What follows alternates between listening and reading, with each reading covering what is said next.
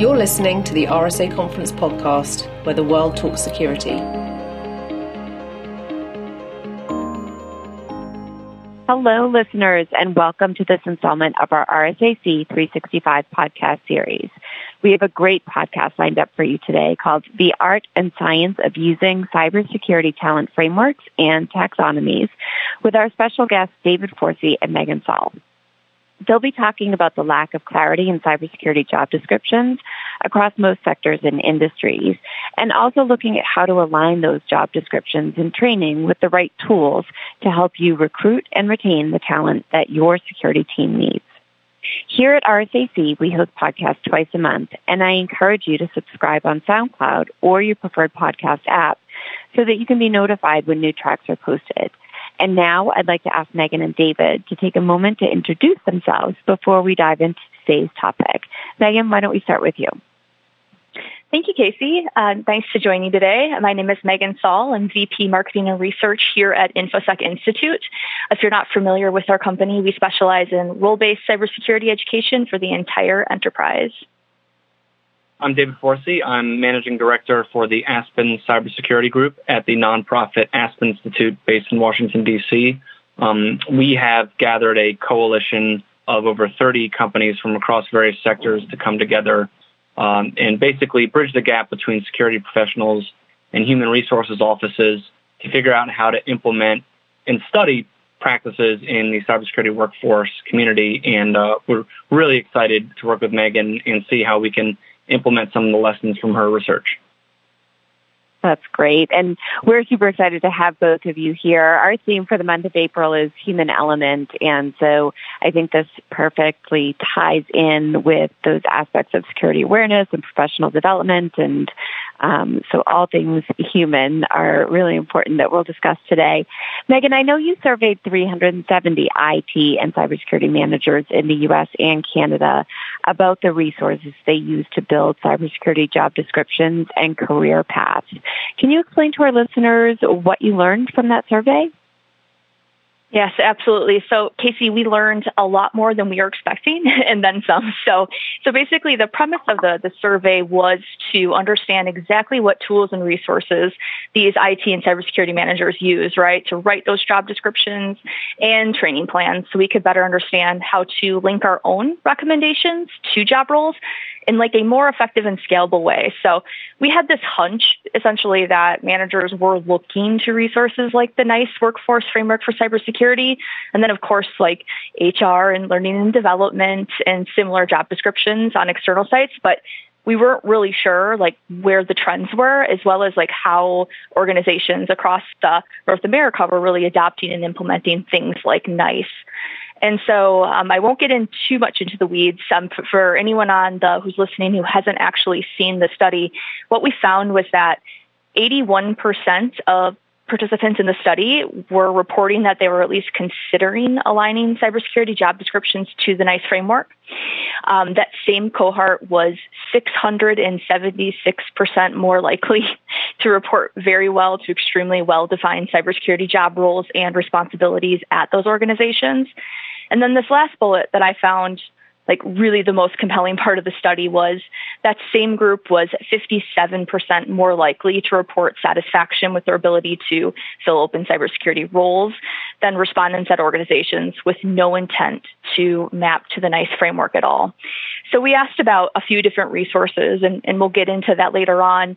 Um, but where we really saw this trend was organizations with more than 10,000 employees and you know, moving away from resources like external job descriptions, um, sites like Indeed, maybe existing prior cybersecurity job descriptions at organizations that were maybe flawed in some way, right? That may have led to them having an inability to fill those open roles. So, so really the, the big sort of walk, the takeaway from this study was the ability of the NICE framework and organizations modeling job descriptions and responsibilities after that on their ability to recruit and fill those open roles.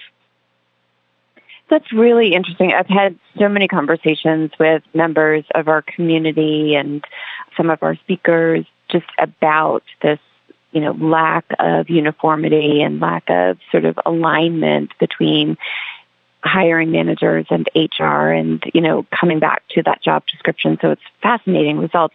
David, based on what you see and hear from your network, were those the results that you were expecting? Yeah, I'd say pretty much so. Well, first, first of all, I just want to say that this study is super important for a very basic reason, which is that, and I'm sure a lot of your listeners agree, there is a crazy lack of data in the cybersecurity field generally and in the cybersecurity workforce field specifically. So I'm really happy uh, that Megan the InfoSec Institute did this because now we have some actual objective data for how many people are looking at the NICE cybersecurity workforce framework because for me, before that, it was really just conversations I was having with folks in our network of technical experts and business executives and policymakers. So I was really happy to see 81% of organizations were at least considering aligning it.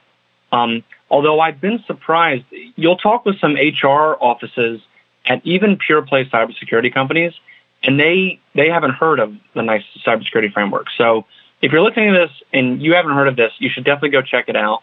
Um, it's a really important tool, and obviously we'll get into that a little bit later in this podcast. I was not at all surprised to see that people who are having trouble defining roles and job descriptions had a much easier time doing that after they either began implementing the framework or actually did implement the framework because that's precisely what it's supposed to do, right? This is supposed to be a common taxonomy that allows employers know what they should be actually recruiting for lets candidates know what skills they should have for these roles, and therefore they will know whether they're a good match for these roles. And it allows educators to train students for the roles that are in demand by industry, right? So it's not at all surprising that they had a much easier time filling those roles because the point of the NICE framework is to allow much better communication between the employers who are hiring and the people who are applying for these jobs. So now I was not surprised at all, but now we actually know. And this is a great foundation to expand adoption of the framework across industry. And I think it becomes even more critical because, you know, where maybe five or six years ago or even longer than that, there was, you know, a single cybersecurity career path or evolving. There are hundreds now, right, mm-hmm. that the NICE framework outlines. And so it almost becomes so necessary to be able to hire effectively and write a job description effectively to have that resource to rely upon. Megan, did you want to add anything there? Yeah, I mean, just just to kind of expand on on what David said a little bit more, like I wasn't shocked to see that it's working. Um, I was very pleased to see such like a, a, strong, you know, dotted line to to basically NICE implementation to recruiting success. But I was a little surprised at the adoption rate of it because I think David NICE framework first version came out in 2017. Does that sound right? I think so. Yeah. Yeah, so it's, it's relatively new. And when you look at organizations, like the study looked all the way up and down um, the enterprise sort of size uh, buckets that you could think of. It was basically 1,000 employees or up all the way to 50K and up. And to see some of these larger, you know, more complex organizations adopting the framework and having such early success with it was was pretty surprising to me personally. Um, all of this, you know, to David's point about lack of data, this was really just kind of a hunch and, and we thought that it was going to have this positive impact. But to see it confirmed in numbers with such strong you know findings was was the surprising part to me. And it makes sense right? Because casey it's just like you say there's so many roles. Um, the framework itself has 52 cybersecurity work roles in it, um, and you know hundreds of knowledge and skill statements. So it is a complex thing to implement and it's especially complex to implement well.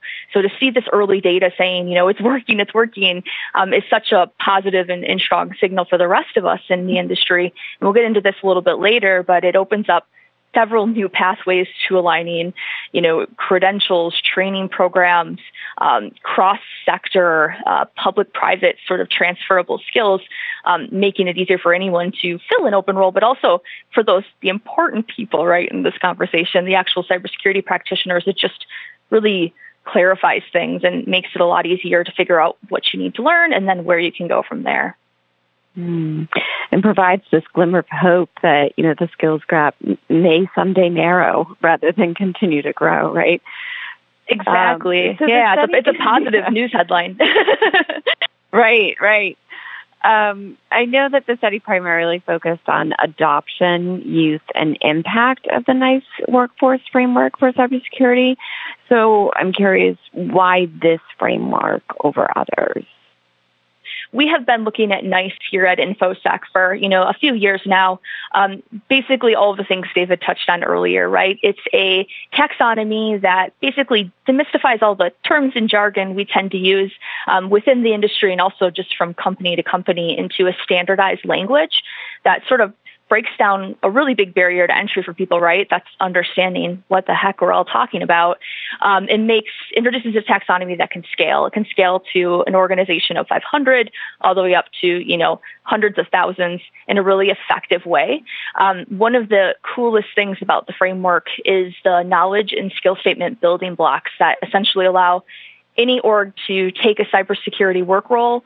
They can use one of the 52 provided in the framework. They can build their own from bottoms up. They can introduce the new competencies that NICE is, is actually considering now, you know, adding those back into the framework. So it just, it's flexible. It's specific enough to be effective, right? And that's, that's one of the things that I'm sure David can touch on even more than myself is that sometimes the simplest answer isn't the best. Um, but in this case, we had a, a complex framework that can be adopted and applied in a really meaningful, impactful way for any organization in any industry. And that's why we really wanted to take a look at this framework in particular. I don't hear anyone talk about other cyber workforce frameworks ever. Um, and so to me, this is really one of the only games in town. Now, Megan, you know, who has much deeper expertise in this field than I do, might be able to speak to some other frameworks. But to me, I mean, it's also really important that this was really developed by the federal government, the wonderful folks at NICE, uh, which is inside the National Institute for Standards and Technology. Um, and I think that's important when buying from other folks who might be skeptical of industry driven products.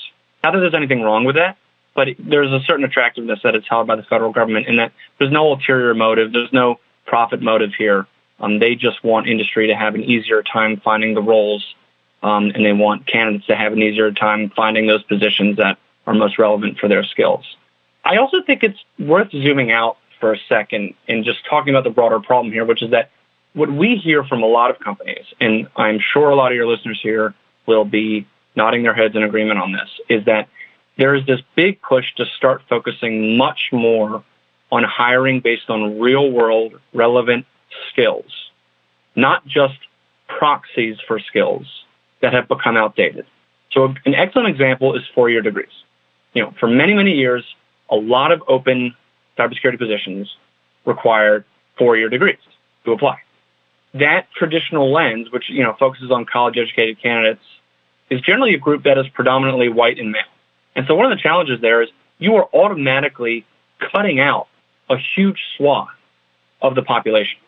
Not only that, college educated males, that's not a really good proxy for whoever is going to actually have success in whatever given role you're hiring for, right? So we really need to rethink these outdated requirements. And I'm going to draw this back to the NICE framework, right?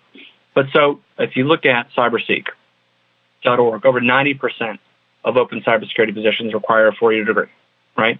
But in cybersecurity, you know, a lot of data indicates that a majority of self-described hackers, so they're self-taught.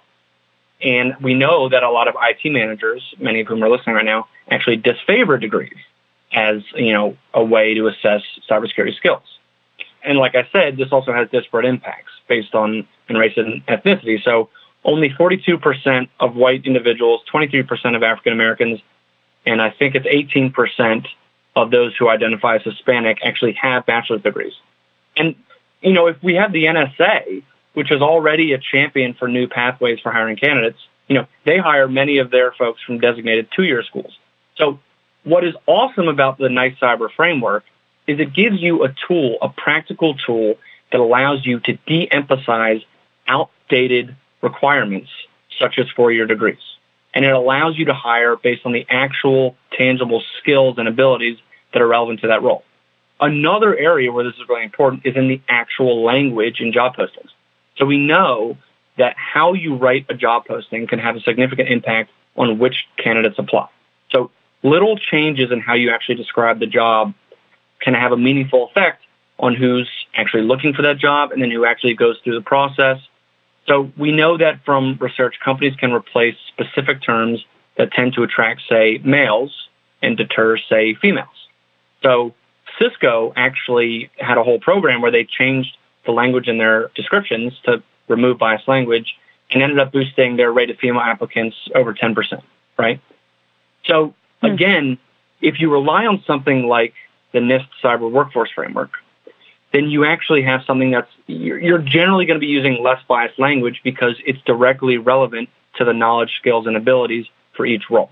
So this is hmm. great for killing two birds with one stone. Number one, you're going to have an easier time finding the right candidates for the open roles you have, and you're going to be creating a much more diverse cyber workforce because what you're doing is expanding the talent aperture by focusing less on outdated requirements and more on the things that actually matter if you're in the Department of Veterans Affairs or if you're, you know, currently or have worked for the Department of Defense, you might be familiar with two other frameworks that are that are pretty significant there.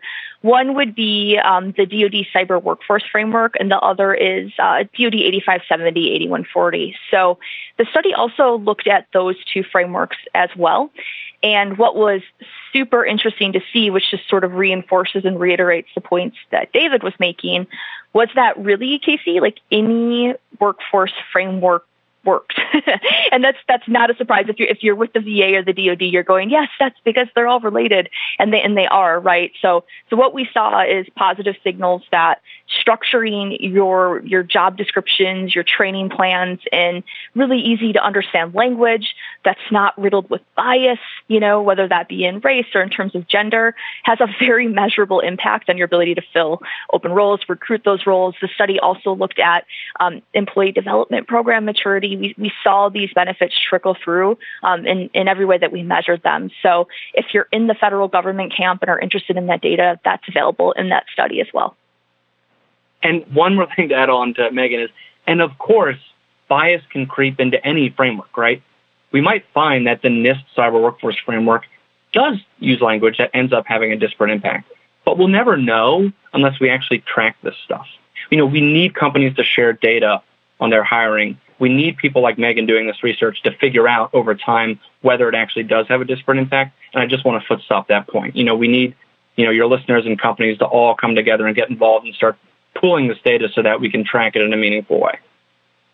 Right, absolutely. And I'm fascinated by the potential bias language and identifying what that is so that we can, you know, remove that and, and the stat that you gave about Cisco boosting their applications as a result of, you know, just tweaking their language just a little bit, which is um, hugely important, you know, as we continue to try and overcome this challenge of bringing and attracting really a diverse workforce into the industry. One question I have though, and I do appreciate Megan you bringing up these other um, frameworks, but you know, I don't know, is a shared collective view one that we're all looking for or are people looking at other solutions? You know, David had said it's the only, you know, game in town. Is that really okay? Are people staying away from it for that reason or what's going on here? Yeah, no, that's that's a great point. And honestly, if you if you speak with the folks over at NICE, this is something that I think is brought up quite a bit. Um, so one of the first things we did in the study was actually asked, like, is this thing we're about to ask you all the benefits about? Do you even think this is possible, right? Because that's like step one. and so, so what we found is that most people agree that role standardization is possible either across the industry or at least within specific industries. So like verticals like healthcare versus industrial control systems, for example. So, so they all agree that, or not all, but the majority agree that it's at least possible across the board or within specific verticals. And then when we ask them further, like, what would be the reason for doing this? Um, uh, the most reported benefits were clearly defined job descriptions, helping candidates understand job requirements better, easier employee development planning, uh, making it easier to inventory team knowledge and skills, And then, of course, making it easier to align training resources, which falls in line with employee development planning. So, so overwhelmingly, yes, at least within specific industries or across the board. And then um, lots of shared agreements on the benefits, with the top two, of course, being clearly defined job descriptions and you know helping candidates actually understand what's required of them. Um, and with the NICE framework, I think it's important to touch on sort of how that process works. So the framework is goes under review uh, very frequently to look for lagging, um, maybe knowledge and skill statements that don't match up to the current tech stack, for example. So one of the first uh, sort of pushbacks that NICE gets on a lot of the knowledge and skill statements is what's your plan for quantum computing, for example, or, or, you know, AIML changes all the time. How will this stay up to date? Well, it's really a public-private partnership. They open the framework up for public comment. Anyone can submit a response. Anyone listening to this can submit feedback. That's all taken into consideration, and then they revise it periodically to make sure that it is staying up to date with the technology as well as what employers and candidates, um, actual security practitioners are looking for. So um, I think that's one of the best ways that they make sure the framework that everyone's pushing to align to, right, is actually relevant and isn't going to fall behind sort of the pace of technology change and then, of course, all of the skills and, and training that need to follow it. And then even to follow up on that, you know, does the hiring or role clarity, do those challenges vary even by organization size or team or industry? Is there any evidence of that in the research that you've done or David in your experience? Yeah, I mean, before Megan digs into the actual data she has, I just think it's worth pointing out that what has struck me is that how many cybersecurity companies, and what I mean by this is not a company like Johnson and Johnson, um, whose primary business is not cybersecurity, right? But who has a very capable cybersecurity team. But cybersecurity companies who focus on cybersecurity do not necessarily have the most mature cybersecurity workforce development programs because when it comes down to it, while even very successful cybersecurity companies are relatively small companies compared to many other you know, of the Fortune 500. And so they often just don't have enough resources or huge, you know, human resources shops. And so that's where I think there's a lot of opportunity to use the NICE workforce framework, which is cybersecurity companies who are hiring for a lot of cybersecurity roles specifically, but whose human resources shops just might not be resourced well enough to do all the research and all the, to lay all the groundwork to make sure that they're accomplishing what the NICE workforce framework does for them. Um, so that's where I see this having a lot of value. Yeah, absolutely. And, and the data in the study, so, so really what we found is that larger organizations reported more uh, role clarity. Um, they're also slightly more likely, right, to, to implement something like the NICE framework. Um, so specifically what we found was organizations with more than 10,000 employees were 35% more likely to report well-defined job descriptions they're 55% more likely to report having at least some clearly defined cybersecurity career paths, and then 46% more likely to have mature employee development programs that actually required uh, employee development training. And we saw the same sort of differences and trends emerge at the security team size level. And I think this just honestly makes sense. I mean, Casey, if you think about it, right, if you're at a small organization and you're one cybersecurity person and you are a department of one doing 52 of the NICE work roles, basically, right, at some level, um, things get pretty murky really fast. But if you're 52 people doing 52 unique roles, you can get a lot more specific about who does what and when, uh, what they're responsible for, what they're not responsible for, as well as where someone can kind of move within that organization. And I think David's point is really interesting because where that really becomes critical is if you're a department of one moving into a large enterprise, or maybe you work at a large enterprise and you want to sort of like step back, work at a smaller organization, what the NICE framework does, or, you know, DoD workforce framework or 8570 does is really like makes it a lot easier for those people to move roles. Um, we know cybersecurity has a lot of churn issues, has a lot of burnout issues. We know it's hard to move vertical to vertical. Implementing frameworks like this, even if NICE were to adopt some type of vertical specific taxonomy, will make this so much more simpler for both people wanting to switch around as well as companies trying to recruit talent, you know, maybe from another industry or someone's just moving cross country, right? From a heavy industrial area into maybe Silicon Valley. And, and there's just different skills and, and knowledge needed in those particular roles. Interesting. So it's valuable for the organization in establishing the whole, but then the individual in terms of the parts and, and how to navigate around. Absolutely, right? Yeah, yeah, there's two parts to that, that process, right? Like you need to know what the job description is actually asking.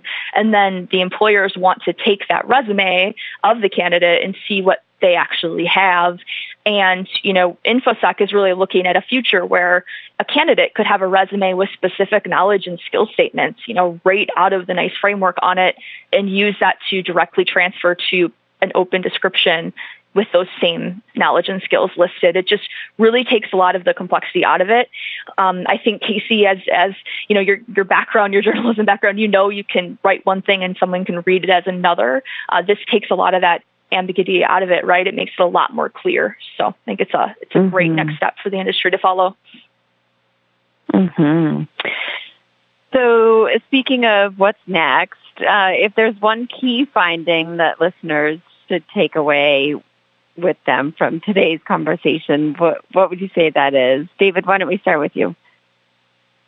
I mean, I'm sure Megan agrees that if you either don't know what the NICE cyber workforce framework is, you should go check it out now. And if you do know what it is, you should consider now how to use it to help you provide more clarity around the cybersecurity roles and responsibilities that you're hiring for. Um, it's a no-brainer. I would also say if you're an educator, you should also be looking at how to align curricula to the uh, knowledge, skills, and abilities outlined in the NICE Cyber Workforce Framework. It's a no-brainer.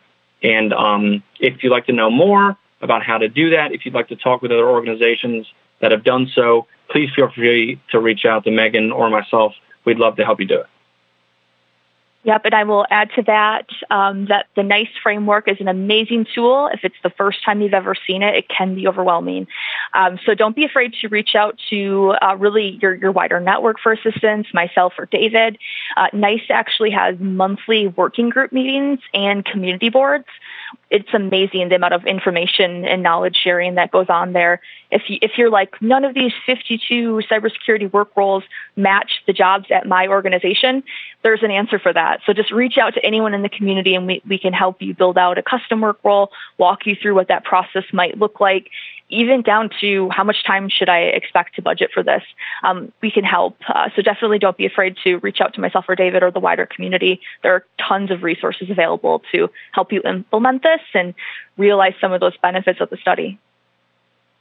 Excellent. And so if folks are rushing to the, the NICE framework uh, after listening to this, what's next? What are some next steps that they should be taking? What I would like to see is I would like everyone who works in hiring in the cybersecurity field to start laying the groundwork with their companies to get comfortable with sharing data around cybersecurity hiring. Um, we need to track this over many years to see what actually works or not. Otherwise, how are we supposed to actually make evidence-based decisions? We can't. How are we supposed to design policies and laws that incentivize behavior that everyone agrees will improve security outcomes? We can't unless we know what actually works, and we won't know what works unless we're sharing data about what works. And right now, there's very little of that going on. Um, so I would like everyone to start laying the groundwork among their executives, among their supervisors, to get comfortable sharing that data because folks like Meg and I are going to be coming to them soon, and we're going to be asking how we can help pool that data in a way that benefits not only their organizations, but their counterparts across industry and the broader public interest. I would say everything that David said, and I'll go one step further to say if you read the study or any study on workforce taxonomies and cybersecurity, you're probably going to have all these questions that are like, but what about this? Or what about that? I want to know what all of those but what abouts are so that we can help build out the next survey, right, or the next study. So um, everything David said, and then you know, pick up the study, poke holes in it, email me about them. I'd love to have a conversation about how we can get even more granular so it can apply to, to all of the stakeholders here. I think, David, your comments earlier about like a bias, wouldn't it be great to run the same study and see how it's actually helped people overcome that or not? And then I'm certain that's information that, that NICE would be interested in, in hearing as well. So, um, more data, more working with each other, right, and information sharing. So uh, happy to take any feedback anyone has after taking a look at it. Yeah, yeah Casey, more community, more conversation. yeah, Sorry, Casey, it's worth pointing The study that Megan did is cutting edge, and it's so sad that it's cutting edge. it, it's crazy how little we know, um, and so if you're out there and you've got a lot of questions and you're assuming that someone has the answers, often it's actually not the case. So please reach out to folks like Megan and myself. We'd love to get you involved in the work we're doing to help answer these broader questions. Right. Yeah, that's fantastic. David, Megan, thank you so much for joining us today. It was a fascinating conversation and hopefully we'll continue as you get lots of those questions and produce more studies so that we can keep these conversations going. Listeners, thank you so much for tuning in keep the conversation going on your social channels using the hashtag RSAC. We host podcasts twice a month and I encourage you to subscribe on SoundCloud or your preferred podcast app so you can be notified when new tracks are posted. Interested in becoming a contributor? Visit us at www.rsaconference.com backslash become a contributor to learn more.